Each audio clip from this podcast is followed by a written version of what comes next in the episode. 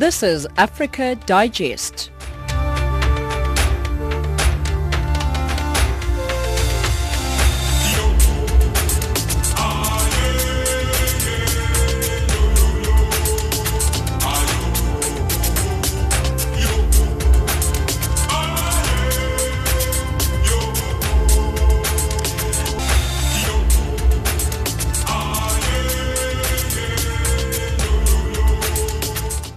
Seventeen hundred hours Central African Time. Good evening and welcome to Africa Digest. You're listening to Channel Africa, always giving you news from an African perspective. Today is Wednesday, the 31st of July. The kids would call it Hump Day. It's downhill until the weekend from here on out.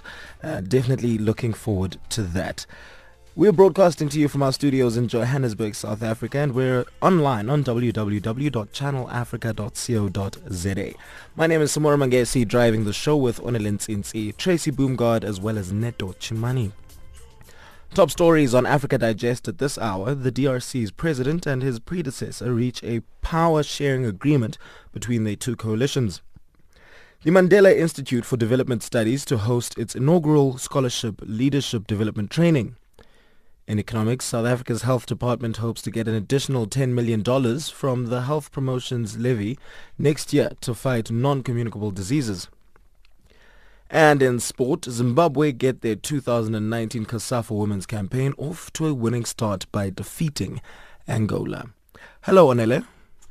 Good afternoon, sir. How are you? I'm tired. How are you? I am good. Now, yesterday we did speak about the fact that today is the 31st. It's payday for a lot of people. So I was expecting you to be, you know... No, I actually slightly- thought about you when I got the message. I thought, oh, this is what Samora was talking about. You only got one message. Yeah, how many messages? Oh, excuse us. Oh. Wow. 1702 Central African time. We did say that we want multiple streams of income and some of us are achieving them. Right. Let's cross on over to Onelen Tsinsi. Uh, she's got your latest news bulletin.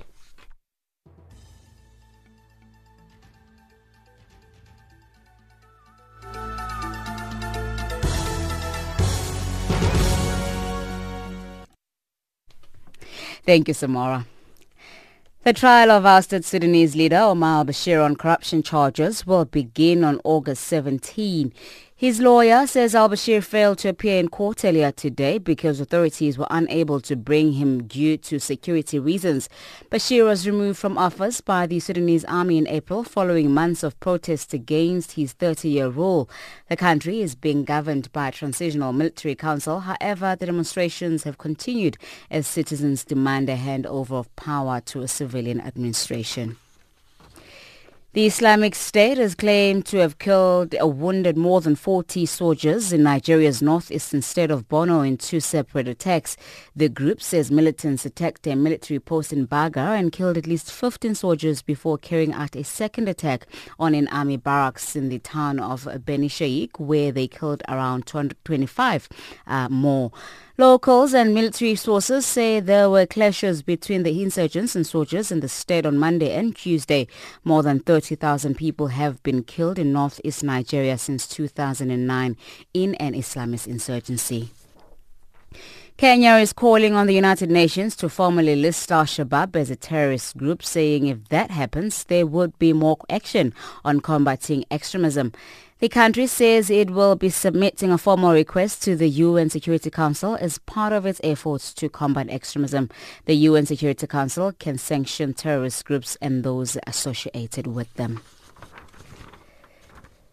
The defense lawyer in the trial of Nigerian pastor Timothy Omotoso has asked Judge Imra Skuman to compel the state to provide more details regarding the charges his client faces. Advocate Peter Daubermann has argued in South Africa's Port Elizabeth court that this could negatively affect Omotoso's innocence as the charge sheet doesn't give any dates. Veronica Fori has more.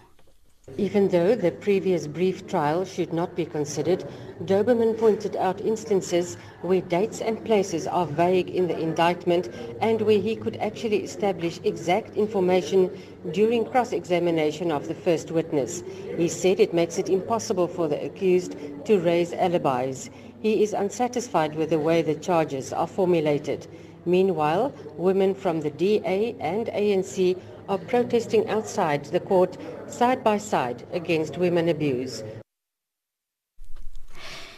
Lastly, officials in the Democratic Republic of Congo say the man who became the second confirmed Ebola case in the city of Goma has died. Ebola response coordinator Jean-Jacques Jacques uh, Muyembe says there appears to be no link between the case and the previous one in Goma that was announced two and a half weeks ago. The man arrived in Goma on July 13th from a mining area in northeastern Ituri province and began showing symptoms on July 22. He was isolated at an Ebola treatment center yesterday. The second deadliest Ebola outbreak in history was declared a rare global health emergency days after the first Goma case was confirmed. Channel Africa News, I am Tsinsi.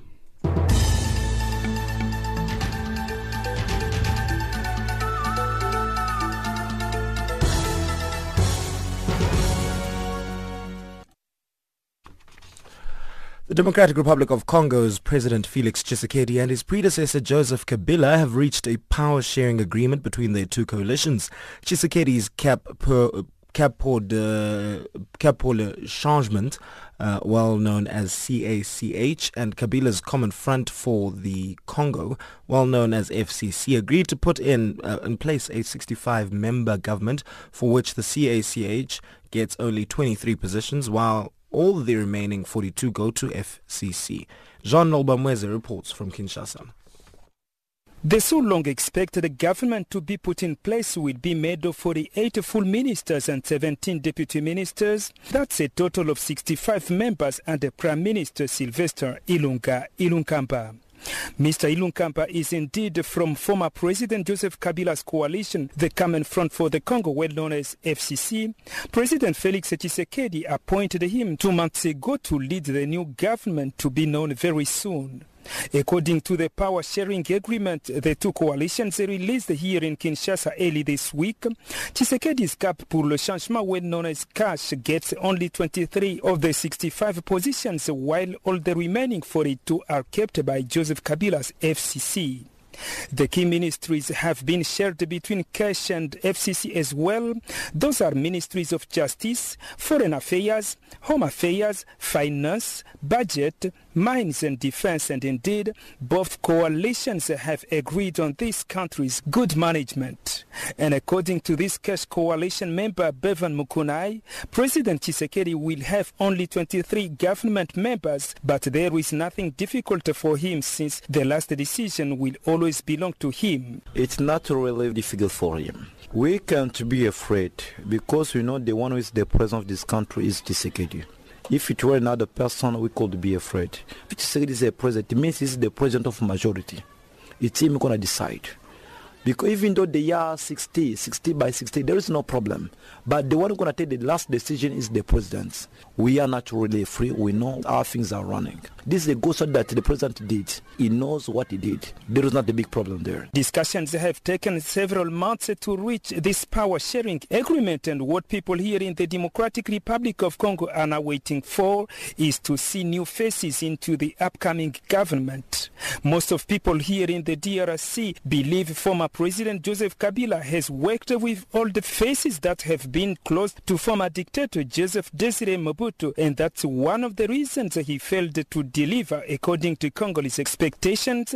This Congolese Peter Kayembe told Channel Africa politicians must stop working for their own interest and accept to serve Congolese. He insisted for the two coalitions to bring in new people. There is no government because the same people who destroyed the country want to come back in business. And the president can't accept to work with the people who are very known as destroyers to continue to destroy the country. Congolese are passing the very difficult moment as people don't have money. It has uh, a negative impact on us population. Most of Congolese politicians are working for their own benefits.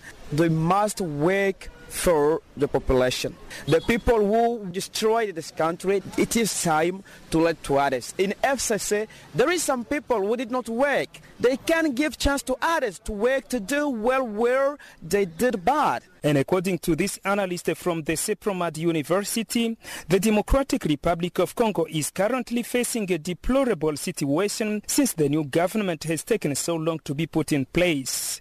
Simplice Iyale believes political issues affect social life and this makes people very vulnerable and has even a negative impact on this country's economy since investors won't accept to come and invest in a country which is not politically stable. He also insisted on the need for the Democratic Republic of Congo to have a government or leaders ready to work not for their own interest but for those of this country's population. Simplice Iyale. You know how political issues affect social life. So if political issues are not stable, people will become vulnerable because when the government is not set, even investors will not come in the country to invest because your country is not stable politically it's not something good for us Congolese. But something, as I said, to deplore, they have to not see only their interests. They cannot see only their advantages. They cannot work on behalf of them. They have to work for the population. Population is suffering. They want to see a government start working and working on behalf of them. It's what we really accept to see. And the Congo to have a government, to have leaders we will work for the population. Meanwhile, the Common Front for the Congo is leading both the National Assembly and the Senate in the Parliament. The FCC leads 23 of the 26 provinces.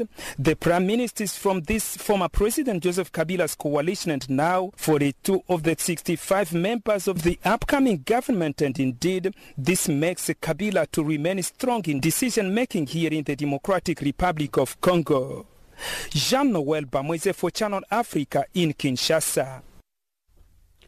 Mozambique's main opposition party and former rebel movement Renamo has begun disarming members of its armed wing as part of a prospective peace deal that will see the fighters reintegrated into the country's armed forces.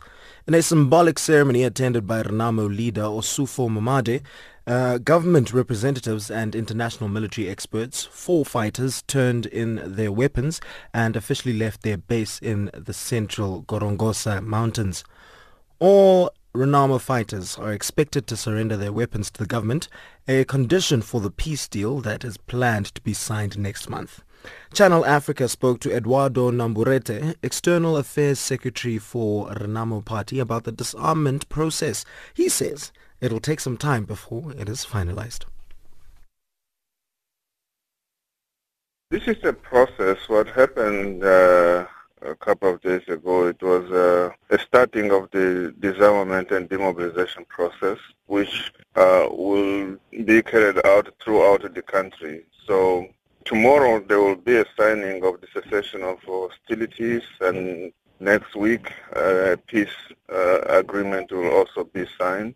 But as you may know, the demobilization disarmament process is not a one-day exercise. It's something that will take I mean, the country eh, is big and the armed men of Renamo are spread throughout the country. So this will be a process that will take uh, a number of days to be concluded. But the most important is that the process has begun and we are confident that everything will run as expected and as agreed.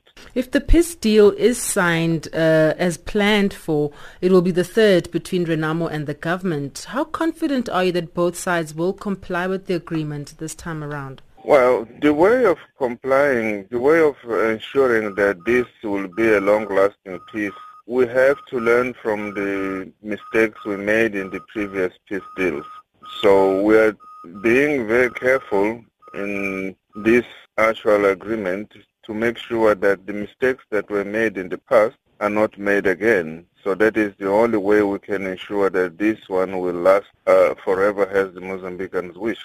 And how vital is the role that the international community has played in this disarmament process? Well, the involvement of the international community has been very um, crucial in terms of ensuring confidence for both sides and also helping uh, with the technical expertise and uh, the financial support to the process, which is a very costly process, I must say. And this in involvement of the international community is helping ensuring that everything runs smoothly and there are no hiccups because of lack of funding or lack of expertise. And that part is being covered by the international community.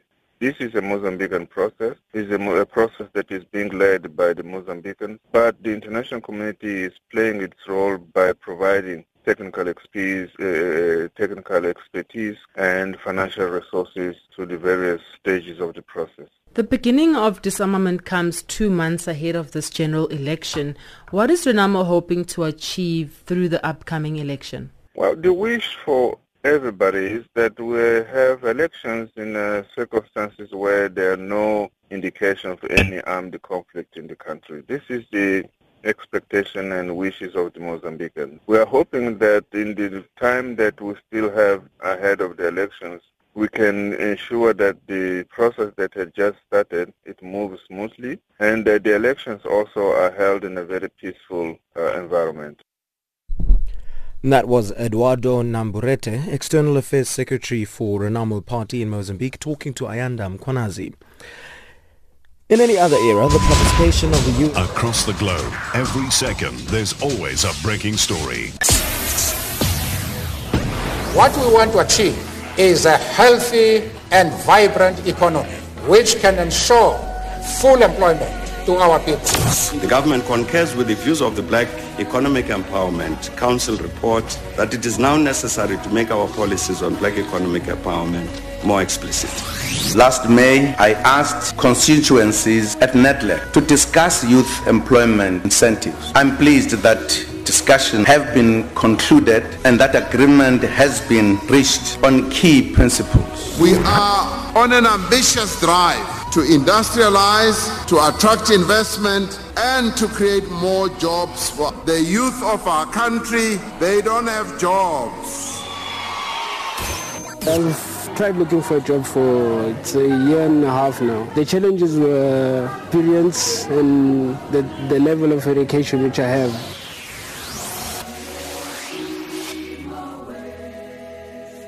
Channel Africa. In any other era, the participation of the US president in a ceremony marking the 400th anniversary of representative democracy would be a feel-good moment of pageantry. In the Trump era, it is also a reminder of the deep divisions that run through the heart of the country. The BBC's Chris Buckler reports from Jamestown, Virginia. In the grounds of historic Jamestown, archaeologists are still unearthing remnants of the past when Virginia was a colony, not a state. It was here four centuries ago that the foundations were laid for what would become America.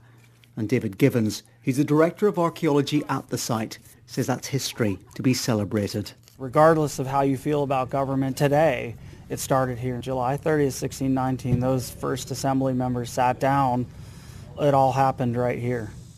But it's a sign of how some feel about government in modern America, that the commemorations to mark that moment have ended up in controversy and even a boycott because of the presence of the democratically elected president of the United States. He does not represent the entire country, not by his actions. Black Democrats, including Virginia delegate Delores McQuinn, refused to attend because of what she claims were his recent racist tweets, including comments about four congresswomen of colour in which he suggested they should go back to the countries they came from. What was said to those four women of color, it angered me because I don't feel like he was just talking to those four women. He was talking to me. Mr. Trump's words were particularly sensitive in Jamestown because this summer also marks 400 years since the first documented Africans arrived on these shores my ancestors walked down this path that I'm walking on now. Enslaved, stripped of their identity, stripped of their culture, their history. Steve Williams works at the Colonial National Historical Park.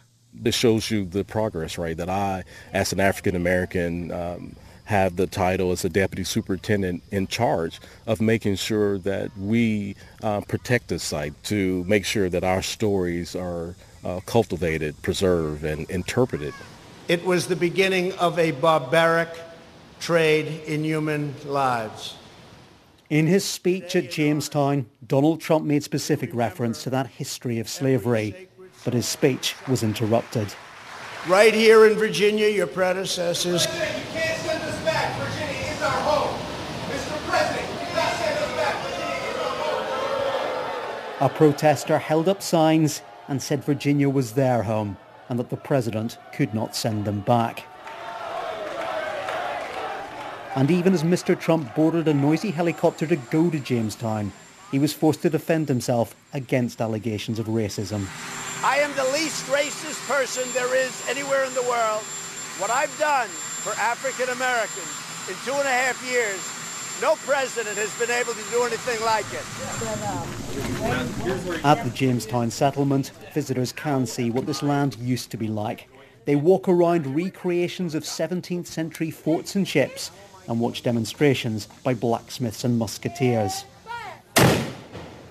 Many here felt Mr Trump's recent attacks were offensive, but they didn't agree with a boycott of the commemorations. Just because someone's coming doesn't mean you can boycott. You're still celebrating the birthplace of everything, and it's good to come here and support just Jamestown itself and the community. And democracy. And Though on the other general. hand, we can certainly understand the passionate feelings that he is not representing what this country was founded on and the ideals that we hold dear to ourselves. In Jamestown, you are given a glimpse of the past. And in that history of people and democracy, there may be lessons for America today. And that report was by the BBC's Chris Buckler in the United States, uh, uh, in Virginia. Mandela Institute for Development Studies, otherwise known as MINDS, is hosting its inaugural Scholarship Leadership Development Training from the 5th till the 9th of next month at the African Leadership Academy in Johannesburg, South Africa. Launched in 2017, the scholarship program was part uh, was as part of MIND's commitment to Africa's development by providing opportunities for African youth to pursue postgraduate study within the continent, but always outside their own country. This provides the scholars an opportunity to establish networks with young people in other countries. More from Scholarship Program Manager Wole Olaleye. This is part of our organizational uh, program. We are a policy think tank located here in Johannesburg. Uh, we launched our scholarship program in 2017 as part of our commitment really to supporting Africa's development by providing opportunities for African young people to pursue a postgraduate study within Africa. I think the emphasis here is within Africa and also within their country of birth. We're trying to use this really to address what we see as a crisis on the continent, and that's a crisis of leadership. So we're trying to build a cohort of young African people across the continent that know each other, and they can de- therefore, as they grow up into their careers in future, they will be able to proffer solutions to the challenges that we face on the continent. Mm-hmm. So the scholarship program is really designed, as I said, to produce future African leaders who are knowledgeable and comfortable enough about the continent. And where will these programs be carried out? Do you have specific institutions where scholarships will be carried out? Do you have collaborations with Yes. institutions of higher learning? Yes, we do. Presently, we have a network of uh, 14 universities across Africa. For example, we work with Makerere University in Tanzania, Africa Leadership University, Strathmore in Kenya, here in South Africa, University of uh, Cape Town, University of Witwatersrand, and many others like that. But in total, we have 14 countries where we encourage our scholars to go and study on the continent. I think the idea is also to continue to promote that spirit of Pan-Africanism because what we also see on the continent is that our most of our development interventions are not rooted in African realities or African knowledge systems. And that's really the reason why we actually gave birth to this scholarship in 2017 Hmm. to begin to address some of these challenges. And how important also is it that you have African scholars dealing with African problems? You know, there have been talks about certain countries colonizing the continent. How is it important that um, African scholars are developed in the continent and about African issues rather than going elsewhere in the world to get this development? Thanks very much for that question. I think it's, it's a very, very important question, especially given the motivation behind this scholarship. I can safely tell you that when we launched this scholarship, it was against the backdrop of a research that was conducted by McKinsey, the big consulting firm. And that research shows us that there's only one intra-African scholarship program that encourage admission into universities in countries other than their own. So less than 10% of the scholarship program promote Pan-Africanism, but they do not even encourage intra-Africa uh, movement. I think that is the nature of the challenge that we face if we appreciate that, and we also appreciate solutions to Africa's development problem will not come from outside. Yes, partnerships are needed. We have to join hands with like-minded nations to address the challenge of the continent. But by and large, the solution to our problem of this continent will have to come from Africans themselves who are committed to finding solutions to the challenges of this continent. And it's at that we think young people becomes very, very key as the leaders of today as well as leaders of tomorrow. And do they have to be in a, certain discipline or it's anything across the board? That is also another beauty of this scholarship program. And I'm also using this opportunity to encourage our young people across the continent, even especially South African young people, to actually apply for this scholarship. There is no limitation on which field of study you have to be in to apply. We also use the opportunity also to encourage young women as well to take the opportunity to apply for this scholarship. Presently, we have young women who are doing business administration as also doing studying law who are in this program. So we don't have restrictions on which area of study you should pursue. And in terms of the age limit, you said young women from which ages to uh, what? Again, another beauty of our program, there is no age limit to this program. There is no age limit at all, but we encouraging them as well to be post first degree. So that's your honors degree or your university. Presently, we are not focusing on PhD because PhD time is always very lengthy, you know. But masters, at least we know within two years, if the student is focused, he or she will complete the study. That's Wale Olaleye, Program Manager for the Mandela Institute for Development Studies Scholarship, on the line talking to Tuto Ngubeni. A quick reminder that if you want to get in contact with us, info at channelafrica.co.za is that email address, plus 27763003327 is our WhatsApp number, and at Channel Africa 1 if you want to tweet us. Across the globe, every second, there's always a breaking story.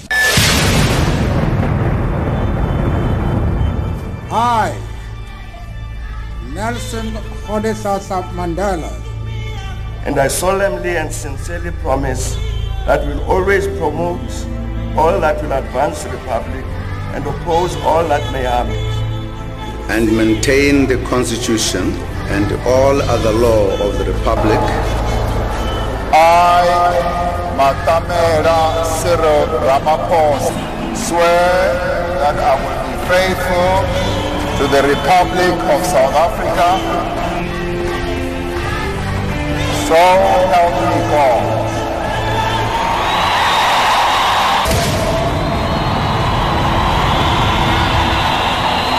Channel Africa.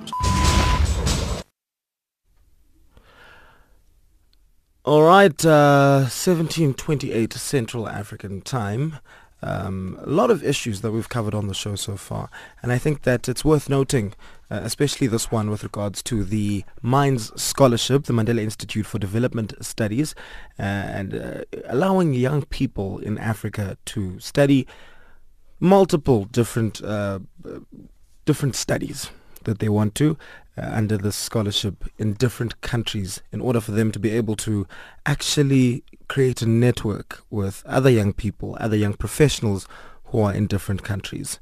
Ah, if you have the opportunity to take that up, I would say that you definitely need to. The time is now 17.29 Central African time.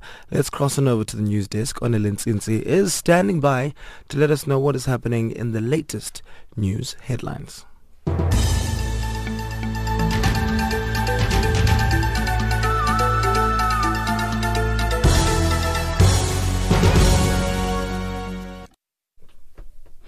The trial of ousted Sudanese leader Omar al-Bashir on corruption charges will begin on August 17. The Democratic Republic of Congo's President Felix Tshisekedi and his predecessor Joseph Kabila have reached a power-sharing agreement. And the man who became the second confirmed Ebola case in the city of Goma in the DRC has died. Channel Africa News, I am Onelin Tsinsi.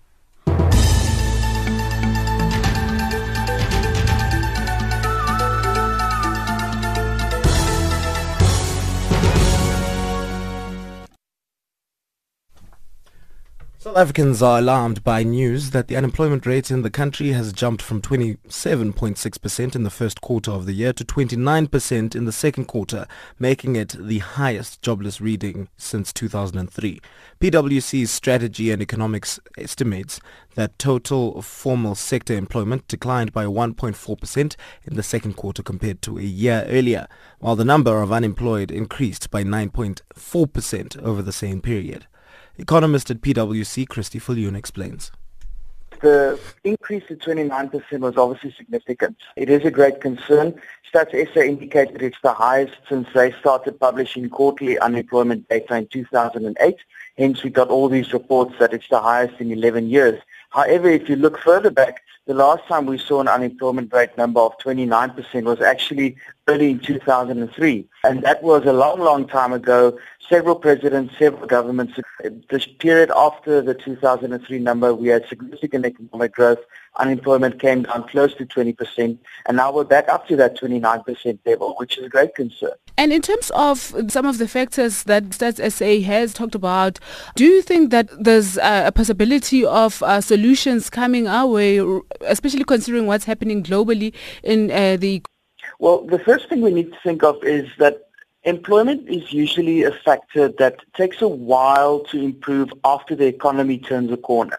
Now we know in the first quarter South Africa's economy contracted. There's not real concern too much that it's going to happen in the second quarter again. I think we're going to have growth, but it's going to be a few more quarters before we see employment growth really improving.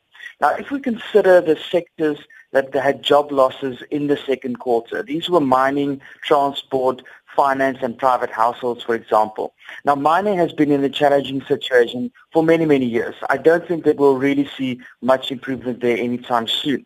Transport is always dependent on the health of the general economy. So as soon as the economy is growing better, we have more goods and services that need to be transported, then transport can look better. So if we have a healthy economy, transport employment should improve.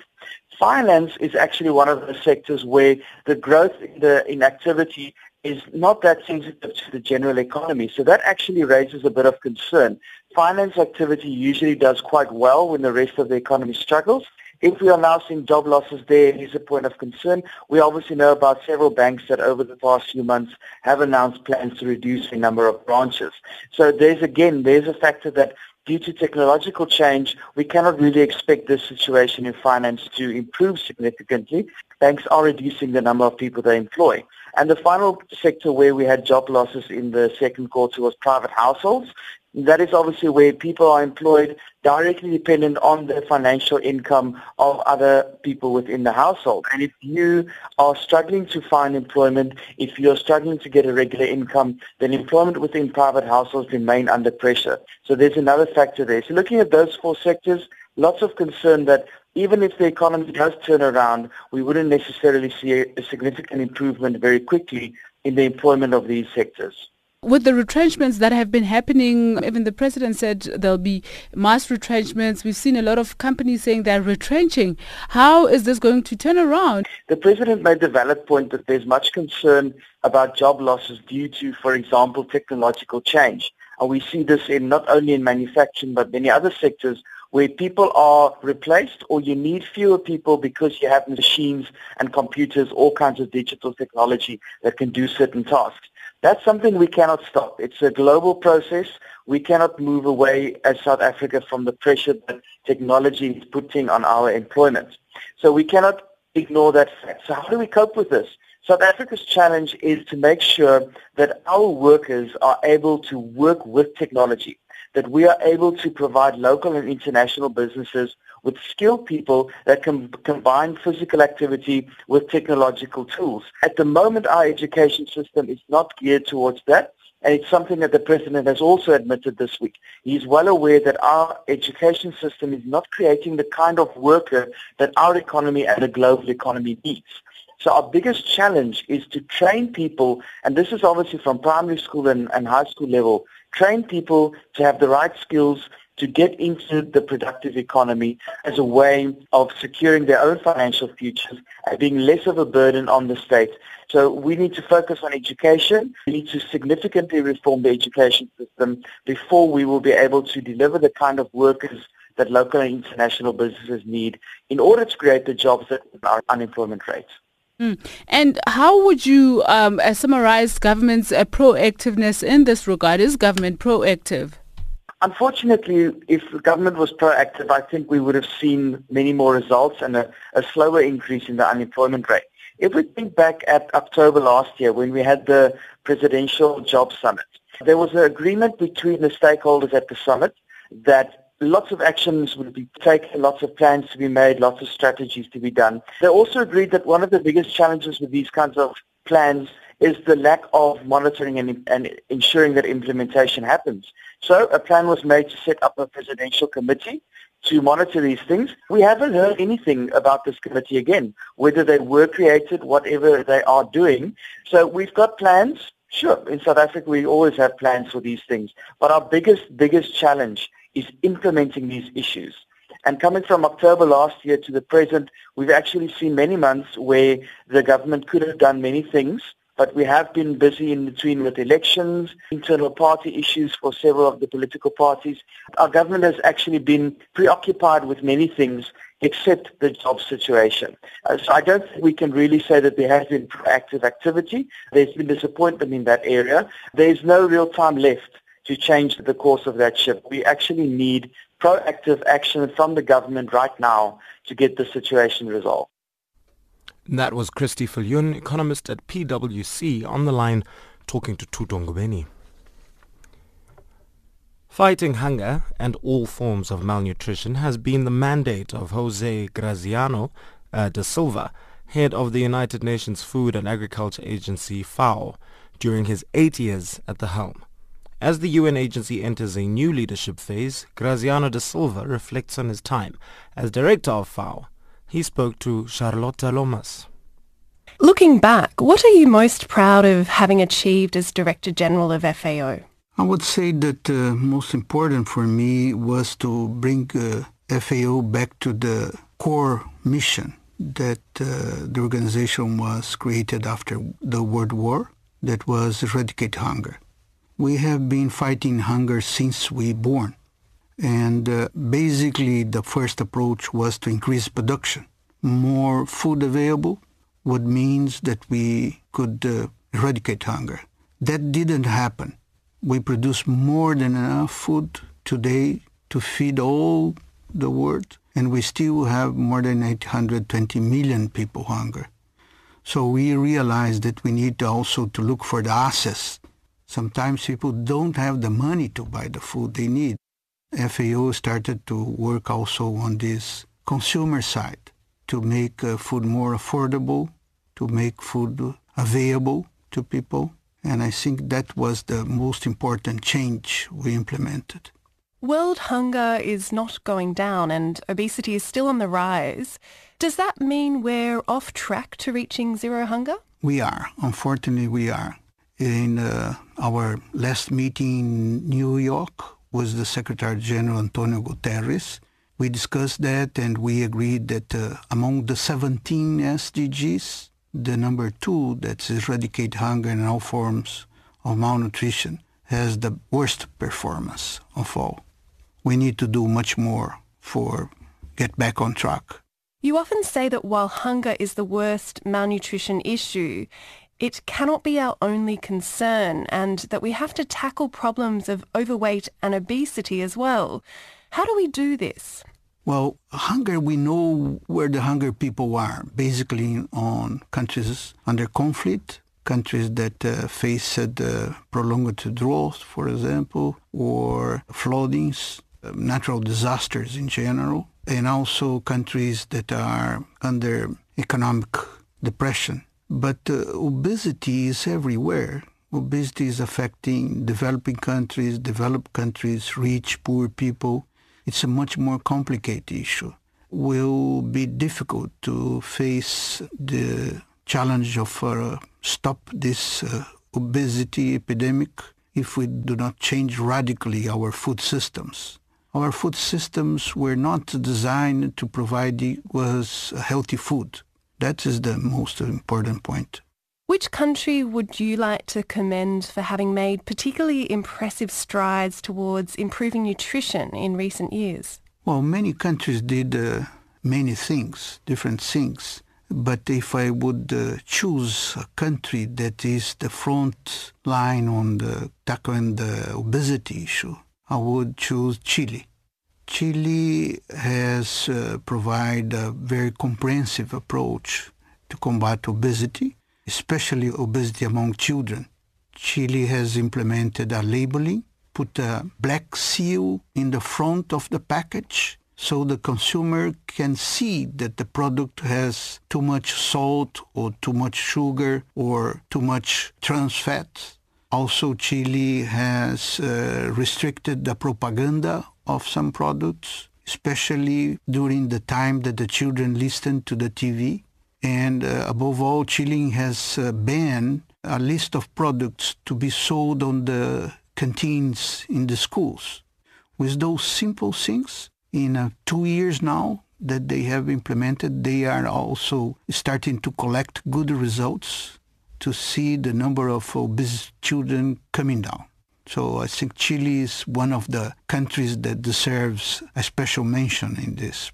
Conflict, climate change and economic downturns are three major causes of world hunger and are all very large forces. If you could introduce and enforce just one practical measure across the globe, what would you choose? Unfortunately, there is no silver bullet for this. All these issues are so complex and interconnected that we need a real program of policies to be implemented and uh, looking for the long term, not immediately only. So I used to say that we need to organize this society the government to put it as a priority, a political priority. We know what to do to eradicate hunger. We don't know so well what to do to face uh, the problem of obesity, but we know what to do also with the impacts of the climate change. We cannot stop drought to happen, but we can stop it to turn to a famine situation if we put adequate policies in place. And that's what the government needs to do. And that was Jose Graziano da Silva, outgoing head of UN Food and Agriculture Agency, speaking there to Charlotta Lomas. 17.43 Central African Time. Right after this, we're going to have your economics news with Tracy Boomgard. And after that, we'll be going to your sport. Tune in to Vision 2030 with Una Pateke and Tabila Masugu, the new show revolving around the Sustainable Development Goals and Agenda 2030. Every Tuesday 10 to 11 a.m. Central African Time. Connect with us on all social media platforms at Channel Africa 1, hashtag Vision 2030. Across the globe, every second, there's always a breaking story. Colton Joy for Channel Africa Radio in Ethiopia's capital, Addis Ababa. Reporting for Channel Africa, I am Hilda Kekeloa in Zambia. Our cutting edge and hard hitting journalism leaves no stone unturned, giving you the whole picture every time. George Muhango. Channel Africa, Blantyre. Reporting for Channel Africa, this is Moki Kindzeka in Yaoundé. From an African perspective, listen to Channel Africa in English, Kiswahili, French, Silozi, Portuguese, and Chinyanja, informing the world about Africa. Join us every day and know what is happening around you. Channel Africa.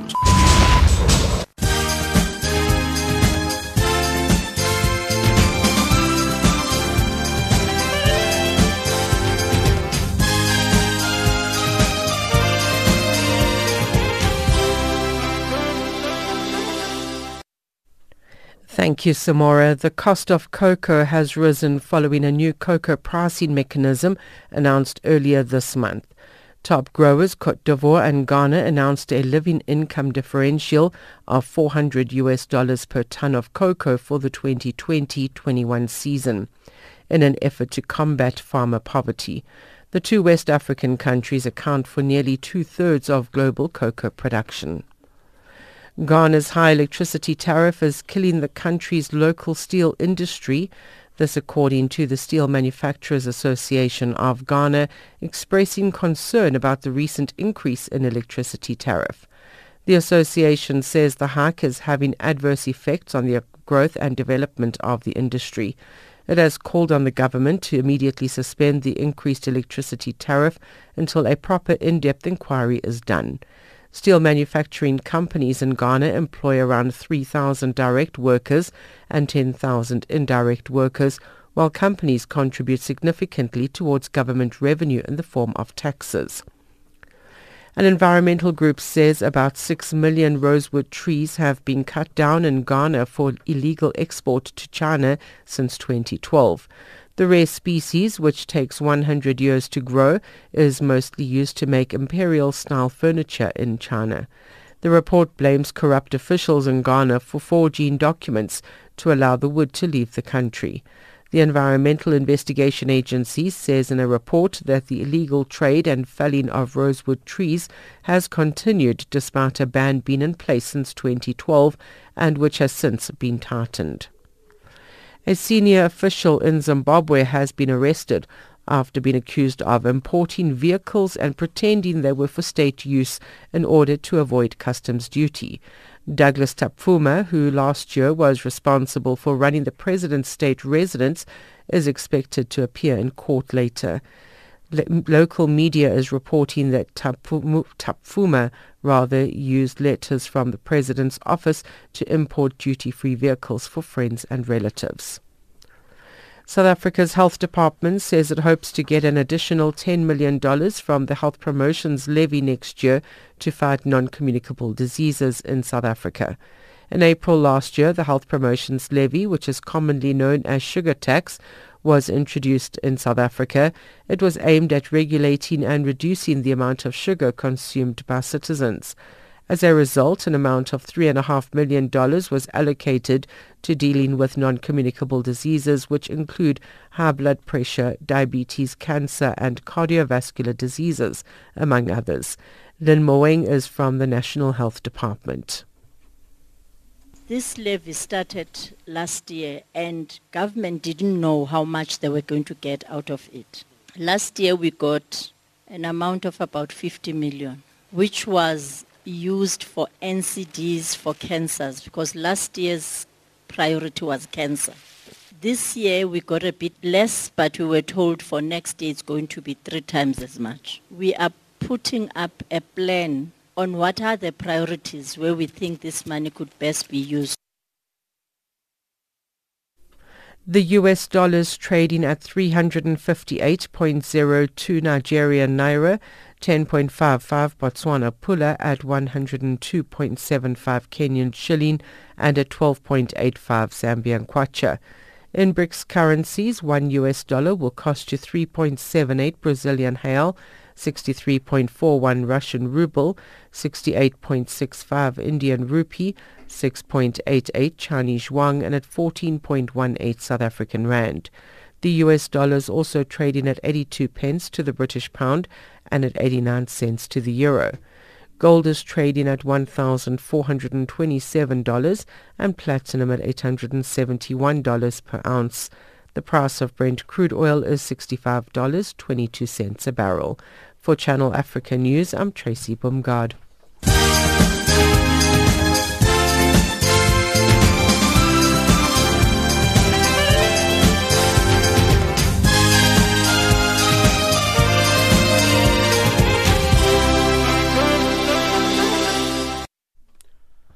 Right now it's time for us to cross it over to the sports desk. Here's Neto Chimani.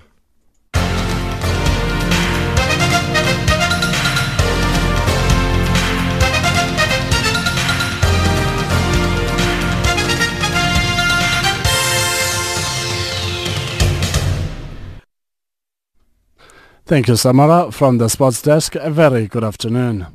Starting off with football news. Zimbabwe got their 2019 COSAFA Women's Campaign off to a winning start by defeating Angola 4-1 in the opening match of the tournament at Wolfson Stadium in South Africa's Eastern Cape province earlier this morning. Zimbabwe dominated the match from start to finish, giving the Angolans no chance to test their defense. Zimbabwe head coach Sithethelelwe Sibanda shared her thoughts on her team's performance. As for my team, uh, we lacked uh, the match fitness. Um, I think we had on and off in that match, but um, uh, I'm happy because at least the, the, team managed to maintain our, our defensive shape. And I think where we were, we outplayed, um, we outplayed Angola was on the, the, the, tactical awareness. Otherwise, I think technically they were a, a, a better side most, uh, most of the time in terms of passing the ball. They did very well. They did very, very well. Rudo Neshamba was named the player of the match after scoring a hat-trick and setting up her team for victory. Coach Sibanda was of course happy with her individual performance. The last time Angola was at a COSAFA Women's Tournament was back in 2002. Speaking through a translator, Coach Lourdes Dauracha Francisco Lutonda summarizes her team's performance.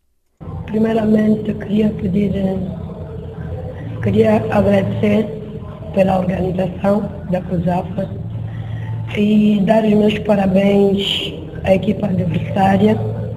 As ações que eu tive acerca desse jogo, o jogo foi bom, mas infelizmente perdi o jogo. Acredito que através desse resultado vamos tentar ou trabalhar para os próximos jogos bem estudada. Firstly, I'd like to thank COSAFA for the invite um, and congratulate Zimbabwe on, on a good win. Unfortunately, we lost the game, but I believe that it was a good game. And the results from this game will take it as it is and we'll work away to see how, how much we can improve. And next time we, we, we play, will come with a lesson well studied. In cycling news, on Saturday, the UCI World Tour continues with the Classica San Sebastian taking place in San Sebastian. Team Dimension data for Qhubeka will be at the start of the 226-kilometer hilly classic. The traditional Classica San Sebastian once again takes place as the first World Tour race post the Tour de France. Several Tour de France top contenders are expected to try and squeeze out the last bit of their July form at the Basque Country one-day classic. Roman Kreuziger, who was one who was once the team data's best placed rider at the tour in 16th, will lead the team at Classica San Sebastian. He will also line up in San Sebastian together with Louis Meintjes, Emmanuel Grebeizer-Barrierer, Jessica Janse van Rensburg, Nick Dlamini and Scott Davies. Finally in tennis news.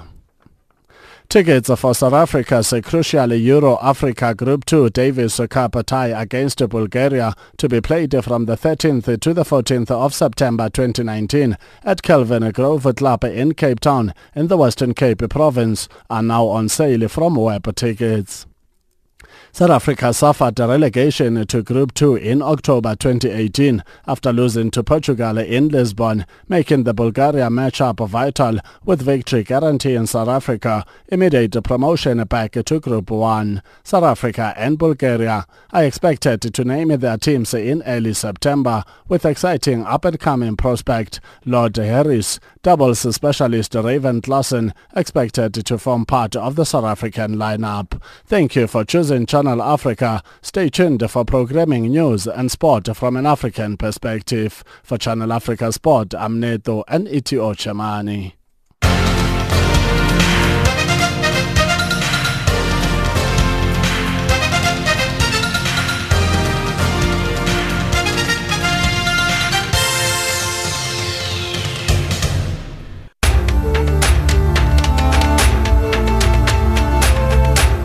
This is Africa Digest.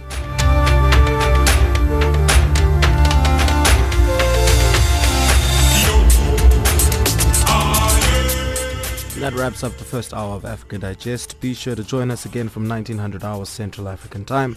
But from myself, Samora Magesi, producer Leander Maume, technical producer Tidimalo Macau, and the rest of the Africa Digest team, thank you so much for listening. For comments on the show, you can send us an email to info at channelafrica.co.za or send us a WhatsApp message to plus two seven seven six three zero zero three three two seven, or you can tweet us at Channel Africa One. Taking us to the top of the hour is um, Kulum Sebenzi by Kayam Tetwa. We'll see you again later.